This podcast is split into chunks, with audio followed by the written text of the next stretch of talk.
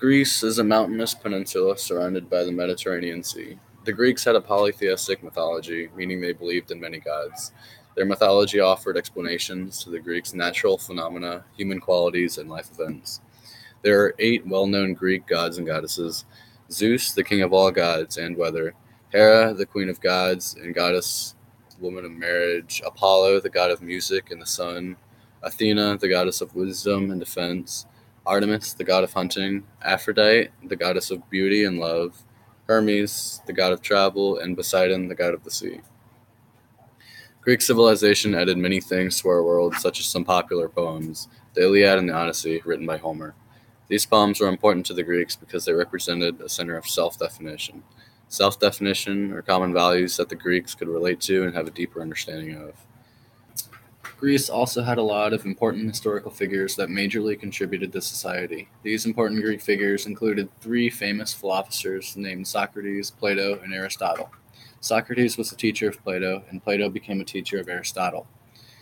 Hippocrates was another important figure because of his expertise in medicine and the ability to cure the ill. Other figures influenced theater and drama, like Aeschylus and Sophocles, who wrote a lot of plays that are still around today. Mathematics was also influenced by the Greeks by 2 people named Pythagoras and Euclid. Pythagoras created the Pythagorean theorem, and Euclid is known as the father of geometry. Archimedes was also a part of the influential Greek people and mostly impacted science. He invented many things that helped the Greeks, like the screw pump. The screw was able to transfer water up from a lower body of water to populated areas. Greece also had a couple of major historians. These historians were Herodotus and Thucydides. They wrote and told a lot of Greek's history, which helped us understand more about ancient Greece. Another influencer was Phidias, who was a sculptor, painter, and architect. One of Phidias' most famous sculptures was the Zeus at Olympia.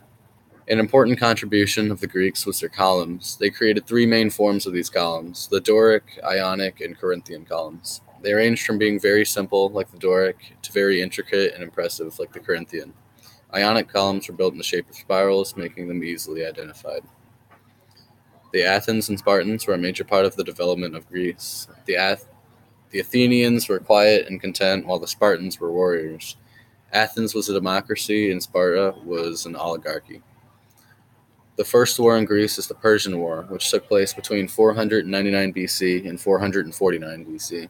It united the Athenians and the Spartans to gain control of the agency against the Persian Empire.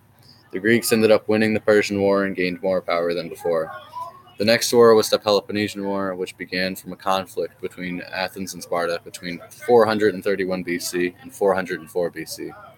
There was no clear winner to the Peloponnesian War, as it was soon conquered by the king of Macedonia, Alexander the Great, which caused the downfall of Greece. Both the Persian and Peloponnesian Wars was a very impactful event in Greek culture. This brought the Hellenic Age, which is the combining of Greek, Persian, Macedonian, and Asian cultures through trade.